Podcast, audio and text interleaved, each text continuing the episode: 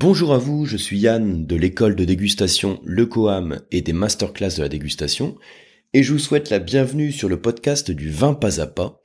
Alors aujourd'hui, dans l'épisode du jour, on va faire un épisode un petit peu particulier. Je vais faire en sorte de répondre à quelques questions que je reçois. Vous savez que vous m'envoyez régulièrement des questions, très souvent par email. Alors au cas où je vous redonne le mail, hein, c'est contact at lecoam.eu. Et donc, par email, je reçois régulièrement des questions de votre part sur des sujets hyper variés. Parfois, c'est en lien avec une formation, avec une masterclass en cours, avec un diplôme en cours. Parfois, c'est simplement des échanges euh, que j'ai avec un passionné de vin. Et je fais en sorte d'y répondre rapidement par email, plus ou moins rapidement d'ailleurs en fonction de la question. Et j'ai voulu sélectionner quelques questions que j'ai reçues récemment pour y répondre comme ça, alors je vous préviens, ça va être un épisode euh, qui va un peu partir de tous les côtés, hein, encore plus que d'habitude, puisque les questions sont sur des sujets complètement variés. Mais comme c'est des choses très pratiques, j'ai pensé que ça pouvait vous intéresser tous, de connaître les réponses. Voilà, donc il y a peut-être certaines réponses, certaines thématiques que je vais développer que vous connaissez bien, mais voilà, ça va. J'espère que cet épisode va en tout cas vous donner quelques connaissances sur le vin, sur des sur des aspects un petit peu pratiques. Alors, je sélectionne tout de suite la première question donc de François qui me dit j'ai dans ma cave un Bordeaux supérieur de 2008. Est-ce que je peux encore le boire?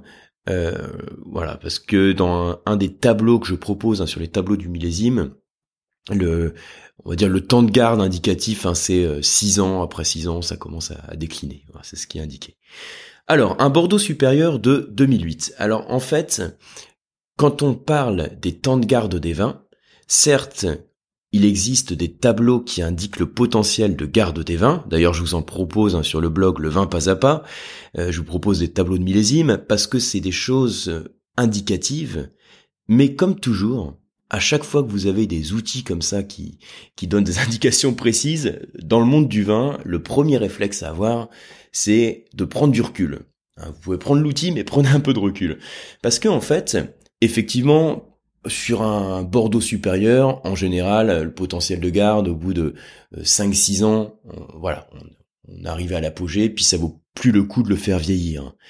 Mais comme à chaque fois, ça va dépendre du vin, ça va dépendre du vigneron, ça va dépendre aussi des rendements. Donc voilà, il y a plusieurs facteurs comme ça qui jouent. Ça dépend aussi de la parcelle, de son exposition, de la concentration du raisin. Donc on voit qu'il y a vraiment pas mal de facteurs qui jouent.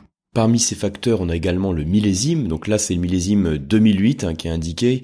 Un millésime 2008, c'est on va dire un bon millésime sans être euh, top, hein, sans être exceptionnel. Il y a eu un été un peu pourri, même si euh, euh donc un peu pourri, ça veut dire qu'il on va dire légèrement pluvieux où il faisait pas très chaud et après un été indien qui a quand même sauvé la qui a sauvé la mise. Donc c'est un millésime qui est, qui est pas mal euh, meilleur que 2007 moins bon que, que le 2009 ou 2010 qui sont qui sont au top. Donc euh, de toute façon sur un 2008 en le dégustant en je veux dire 2019 en 2020 même euh, le vin a a priori passé son apogée après, c'est pas pour ça que l'expérience de dégustation va être lamentable, parce que quand un vin passe son apogée, vous savez qu'il peut aussi prolonger son apogée un certain temps. Ça veut dire que ce Bordeaux supérieur, ça valait certainement pas le coup de le faire vieillir aussi longtemps parce qu'il a passé son apogée et il va perdre de sa fraîcheur. Ceci dit, si vous avez une bonne cave, donc avec une température constante et fraîche, qui est sombre, avec un, une, un bon hygrométrie, un bon taux d'humidité, ça peut permettre de prolonger l'apogée du vin. Parce qu'en fait, l'idée, quand vous avez une bonne cave, un bon environnement, ça permet de bien vieillir pour le vin. C'est exactement comme une personne. Quand, pour une personne, hein, si vous avez un bon environnement, un hein, bon environnement pour une personne, je sais pas, on va dire un mode de vie euh, euh, sain, euh, serein, pas trop de stress, etc., ça permet de vieillir lentement. Pour un vin, c'est pareil. Un bon environnement, ça veut dire de la fraîcheur, obscurité, hygrométrie, et ça permet au vin de vieillir lentement. Et qui, vit, qui vieillit lentement, vieillit bien. C'est un peu l'idée à avoir en tête. Voilà, donc j'ai pris pas mal de minutes pour répondre à ça. Donc pour répondre en, deux mots, je dirais euh, vous avez certainement un peu trop attendu parce que en termes de potentiel de garde, ce qu'on peut attendre d'un Bordeaux supérieur, on est au-delà. Ceci dit, le vin, il n'a pas fait non plus 30 ans de cave. Donc si vous avez une bonne cave, bah écoutez, faites-vous plaisir, ouvrez-la entre amis et partagez-moi vos expériences de dégustation. Il va peut-être manquer un petit peu de fraîcheur, mais on va dire que si vous êtes en bonne compagnie, vous devriez quand même passer un bon moment. Alors, une autre bouteille aussi autour de, du vieillissement, j'ai une bouteille d'un rouge d'Espagne qui a 30 ans. Je vais l'ouvrir en famille au mois de mars. Euh, à quel moment dois-je l'ouvrir avant de servir? Alors là, je ne sais pas donc de quelle bouteille il s'agit, de quel cépage ou de quelle appellation. Donc je vais répondre un petit peu comme ça à l'aveugle. Euh, un vin qui a 30 ans. Bon là, c'est un vin espagnol en l'occurrence, mais j'aurais fait la même réponse si vous m'aviez dit j'ai un vin français, sans savoir de quel vin il s'agit. Si je dois faire une réponse du coup un petit peu générique, quand dois-je l'ouvrir avant de servir? Mon raisonnement c'est le suivant. Un vin qui a 30 ans, c'est un vin qui est vieux. C'est un vin qui est vieux. Euh, donc en fonction du type de vin, on va dire il va être plus ou moins vieux, hein, parce que il y a des vins qui vieillissent plus vite que d'autres, mais de toute façon, 30 ans, c'est déjà un bon âge pour un vin. Donc si le vin est vieux, qu'est-ce que ça veut dire? On parle ici d'un vin rouge. Ça veut dire qu'il aura changé en termes de profil. Qu'est-ce qui aura changé dans ce vin? Il se sera oxydé. La couleur aura évolué. Donc au moment de l'ouverture, vous allez constater que il va être un peu tuilé. A priori, euh, il va tirer quand même vers le marron. C'est dû à l'oxydation des anthocyanes, les pigments colorants, phénomène classique. Au nez, les arômes auront évolué. On aura des arômes de vieux vin, hein, ce que j'appelle les arômes d'automne. Euh, on peut dire aussi les notes tertiaires, le champignon, le sous-bois, voilà le type d'arôme qui pourrait développer. Et en bouche, qu'est-ce qui aura changé? Eh bien, comme pour tout vin rouge, il aura ces tanins qui auront fondu. Alors, la couleur, l'intensité colorante, je devrais dire, elle aura pu s'éclaircir aussi un poil hein, en fonction du type de vin. Euh, pourquoi l'intensité colorante a tendance à s'éclaircir? C'est parce que dans les vieux vins rouges, le phénomène d'évolution qu'on a, c'est une précipitation entre les pigments colorants et les tanins. Les pigments colorants et les tanins précipitent, ça tombe en fond de bouteille et ça fait un dépôt. Ce qui fait que ce vin, hein, vu qu'il y a un dépôt qui a enlevé une partie des tanins et des pigments colorants, il a tendance à être moins tannique, il est plus souple, on perçoit en quelque sorte plus de rondeur, et puis il est légèrement plus pâle. Ceci dit, le, la discussion, on va dire, sur l'intensité colorante, elle est pas super importante. Ça, bon, ça, ça, peut être bien de l'avoir en tête, mais c'est pas super important parce que si vous avez un Pinot Noir ou un Malbec qui sont jeunes, déjà à la base, vous avez une intensité colorante qui est différente. Donc l'intensité colorante est beaucoup plus due au cépage, à l'extraction, à la vinification qu'au vieillissement du vin. Alors, du coup, je reviens sur la question quand dois-je l'ouvrir? Tout ça pour vous dire que ce vin est vieux. Et comme tout ce qui est vieux, il est fragile. Et ce qui est, ce qui euh, attaque en fait le plus le vin, ce qui le détériore le plus, au-delà de certains défauts qui pourraient apparaître, c'est l'oxydation, c'est l'oxygène. Donc si votre vin est vieux, à quel moment devez-vous l'ouvrir Le plus tard possible? Je vous recommande de l'ouvrir le plus tard possible, c'est-à-dire que si vous faites votre repas, hein, je ne sais pas si vous prévoyez l'ouvrir par exemple pour le dîner, eh bien, quelques minutes avant le dîner, vous ouvrez votre bouteille, ouvrez-la délicatement parce que s'il a fait 30, 30 ans de cave, pardon, c'est possible que le bouchon de liège se détériore, hein, qui se désagrège un peu. C'est une évolution normale du bouchon. Donc, faut faire attention en l'ouvrant plutôt que de l'ouvrir avec un tournevis en appuyant comme un fou dessus, je vous le déconseille, utilisez un, bilame, vous savez les tournevis, euh, les tournevis, euh, le, les, les tire-bouchons bilame. vous mettez donc les, les deux lames en fait de chaque côté, hein, qui viennent s'insérer de chaque côté du bouchon. Vous l'insérez délicatement et puis vous tirez le bilame en tournant. Et ça, ça permet d'extraire les bouchons qui sont un petit peu détériorés. Donc vous l'ouvrez délicatement, vous vous servez un petit verre, et oui, avant la famille ou les amis, vous avez le privilège de goûter. C'est surtout pour vous assurer qu'il n'y ait pas un défaut, que le vin ne s'est pas détérioré, qu'il ne s'est pas altéré. Et après, vous refermez la bouteille euh, jusqu'au moment du service. Alors pourquoi on referme la bouteille? C'est pour éviter au vin d'être en contact avec l'air. Vous savez qu'il existe des carafes parfois dans lesquelles on met les vieux vins. C'est les carafes à décanter. Donc elles ont pas un fond qui est très large, hein, parce que le but c'est pas d'avoir une grande surface de contact entre le vin et l'air, c'est simplement de, décanter, donc de faire tomber tous les, tous les sédiments, tous les dépôts qu'on peut avoir. Mais je déconseille quand même l'utilisation de ce type de carafe sur des très vieux millésimes. Donc voilà. Ensuite, autre question. On me parle de minéralité dans le vin qu'on confond avec la vivacité est-ce que les cailloux sentent quelque chose? Comment reconnaître la minéralité dans le vin? Alors, le sujet de la minéralité, j'en ai déjà parlé. J'avais fait un podcast aussi à ce sujet. Donc, je vais y répondre en deux secondes, hein, simplement pour donner quelques, quelques grandes lignes à avoir en tête. La minéralité, on fait référence avant tout à un type d'arôme. Donc, c'est principalement au nez qu'on va l'apercevoir mais on peut faire référence aussi à certaines sensations gustatives que l'on a en bouche. Et même si l'interprétation de la minéralité, elle peut changer d'un dégustateur à l'autre, de manière générale, on va dire que au nez, c'est ce qui va sentir le, le silex. Hein, vous prenez deux silex que vous frottez l'un contre l'autre, on a ce type de d'odeur. Euh, à pierre à fusil, on fait parfois référence aux notes de craie, de coquillage, hein, comme une coquille d'huître, euh, la mine de crayon, un graphite. Donc ça, c'est le type d'arôme qu'on va lier à la, au terme minéral. Et en bouche, on constate que il y a certaines sensations qui vont être corrélées à la minéralité, c'est-à-dire que vous donnez un, un grand panel de dégustateurs euh, de différents vins à déguster.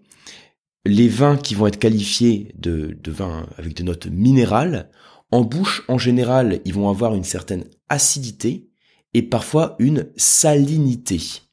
Et on constate effectivement que quand un vin est acide, ça a tendance à amplifier la sensation de minéralité qui est perçue. Quand on parle de salinité, on peut faire référence donc à la richesse en sels minéraux. Ça crée une sensation légèrement salée en bouche, sans être franchement salé. Hein. Euh, je dis parfois, vous pouvez vous rendre compte de, de ce que c'est que la salinité en dégustant différents types d'eau. Vous prenez une eau de source, et puis vous prenez par exemple une ceinture, une autre ceinture. Euh, dans l'autre ceinture, vous allez voir que vous allez percevoir une sensation qui est légèrement salée, hein, parce qu'il y a des sels minéraux. Et cette sensation que l'on a en bouche, on peut la retrouver dans certains vins.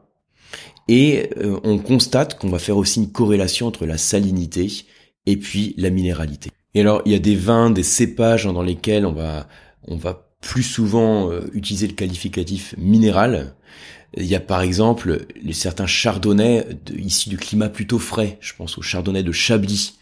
On a aussi sur le centre-Loire des sauvignons de Sancerre, de Pouilly-Fumé. Ça c'est typiquement après sur des Riesling aussi, sur des Riesling d'Alsace. Hein.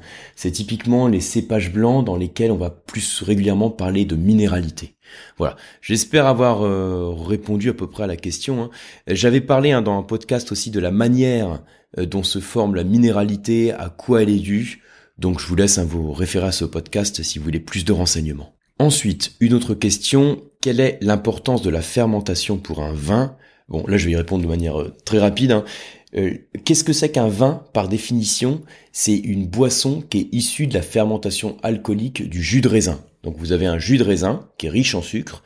Il y a une opération qui se passe, l'opération clé de la vinification, pardon, qui est la fermentation alcoolique. Ce sont les sucres du raisin qui se transforment en alcool euh, sous l'action des levures et ça s'accompagne d'un dégagement de CO2, de dioxyde de carbone. Du coup, L'importance de la fermentation pour un vin, eh ben, c'est, on va dire, c'est une phase clé. Hein, ça fait même partie de l'identité d'un vin. Ce qui permet d'avoir un vin, c'est la fermentation. C'est donc une phase clé. Elle permet la création de l'alcool, mais pas seulement.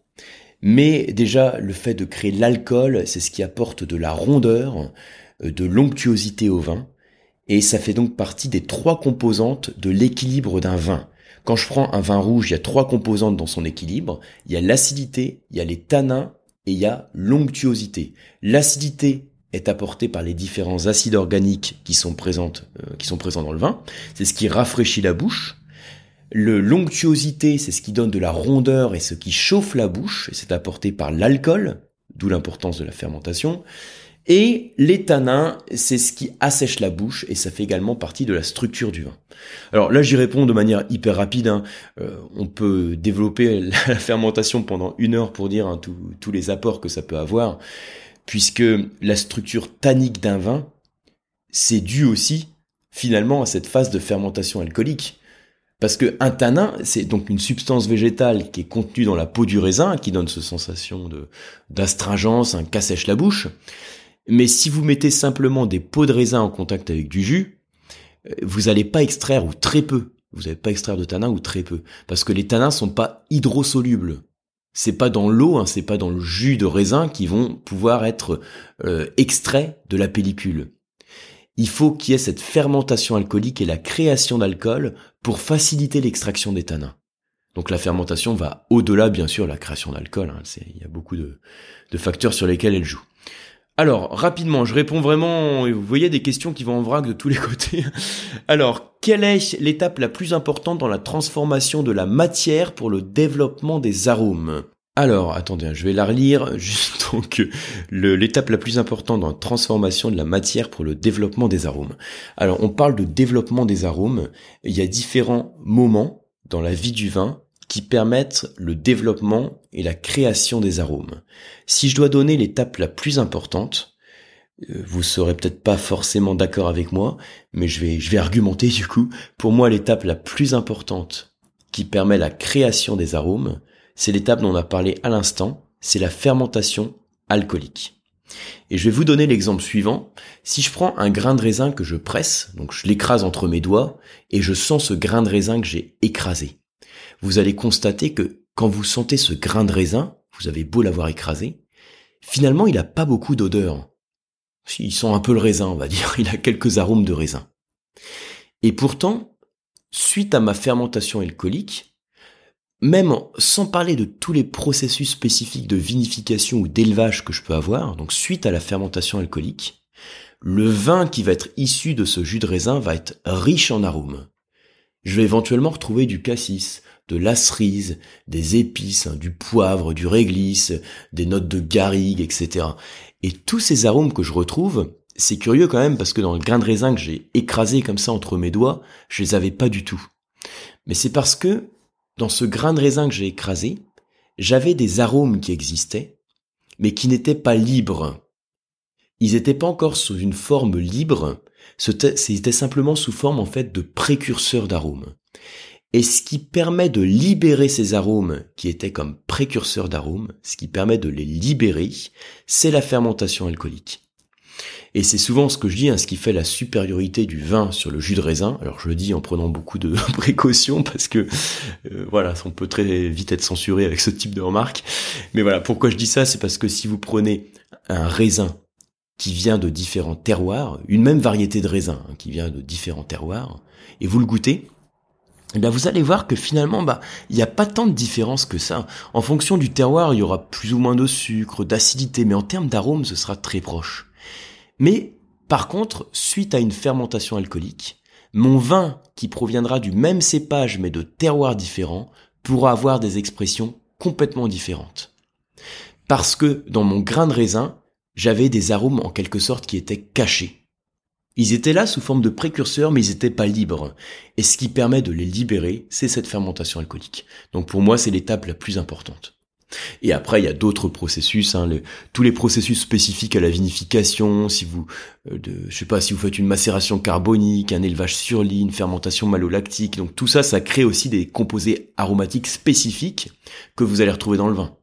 Et puis après, en fonction du vieillissement, si vous faites un vieillissement en fût de chêne, un élevage en fût, euh, ensuite un vieillissement dans votre cave plus ou moins prolongé, tout ça, l'oxygénation qui est apportée de manière ménagée pendant les processus de vieillissement va créer aussi de nouveaux composés aromatiques. Donc voilà pour répondre à la question. Ensuite, faut-il toujours accorder les mets et les vins vers une similitude, des puissances pardon? Donc quand on fait un accord mets-vins, est-ce qu'il faut toujours prendre en compte la similitude des puissances? Je vais faire une réponse simple, je vais vous répondre oui faut toujours prendre en compte la similitude des puissances. Oui, parce que quand on fait un accord mévin, on veut créer une harmonie. Alors, par contre, après, on peut faire, on peut procéder de manière complètement différente. Hein. Vous savez, je vous ai donné récemment, j'avais fait bah, au mois de décembre hein, pour les fêtes un podcast sur les sur les vins de fête où j'avais parlé justement des accords mévins. Et euh, j'avais pris l'exemple du foie gras, je pense que je l'avais pris, si je l'avais pas pris j'aurais dû. j'avais pris l'exemple du foie gras je crois, où je vous avais dit on peut prendre du foie gras avec un peu euh, un petit petit élément sucré, un petit peu de confiture de figue, ou bien un bout d'orange confite, quelque chose qui apporte une sucrosité, ou bien on peut prendre du foie gras avec un peu de, de poivre dessus. Et en fonction de ce qu'on met sur le foie gras, on peut faire des choix de vin qui vont être complètement différents. Mais même euh, malgré les choix de vin complètement différents qu'on va faire, on va toujours faire en sorte de ne pas avoir le vin qui écrase le mets ou le mets qui écrase le vin. Parce que si on n'a pas une similitude des puissances, on n'aura plus une harmonie possible dans l'accord mets-vin. Si je prends un Cahors avec des huîtres, l'huître elle va être complètement écrasée, il y aura aucun plaisir gustatif. Si je prends maintenant euh, par exemple un dessert sucré, hein, une mousse au chocolat avec un chablis, ce sera pas du tout un bel accord.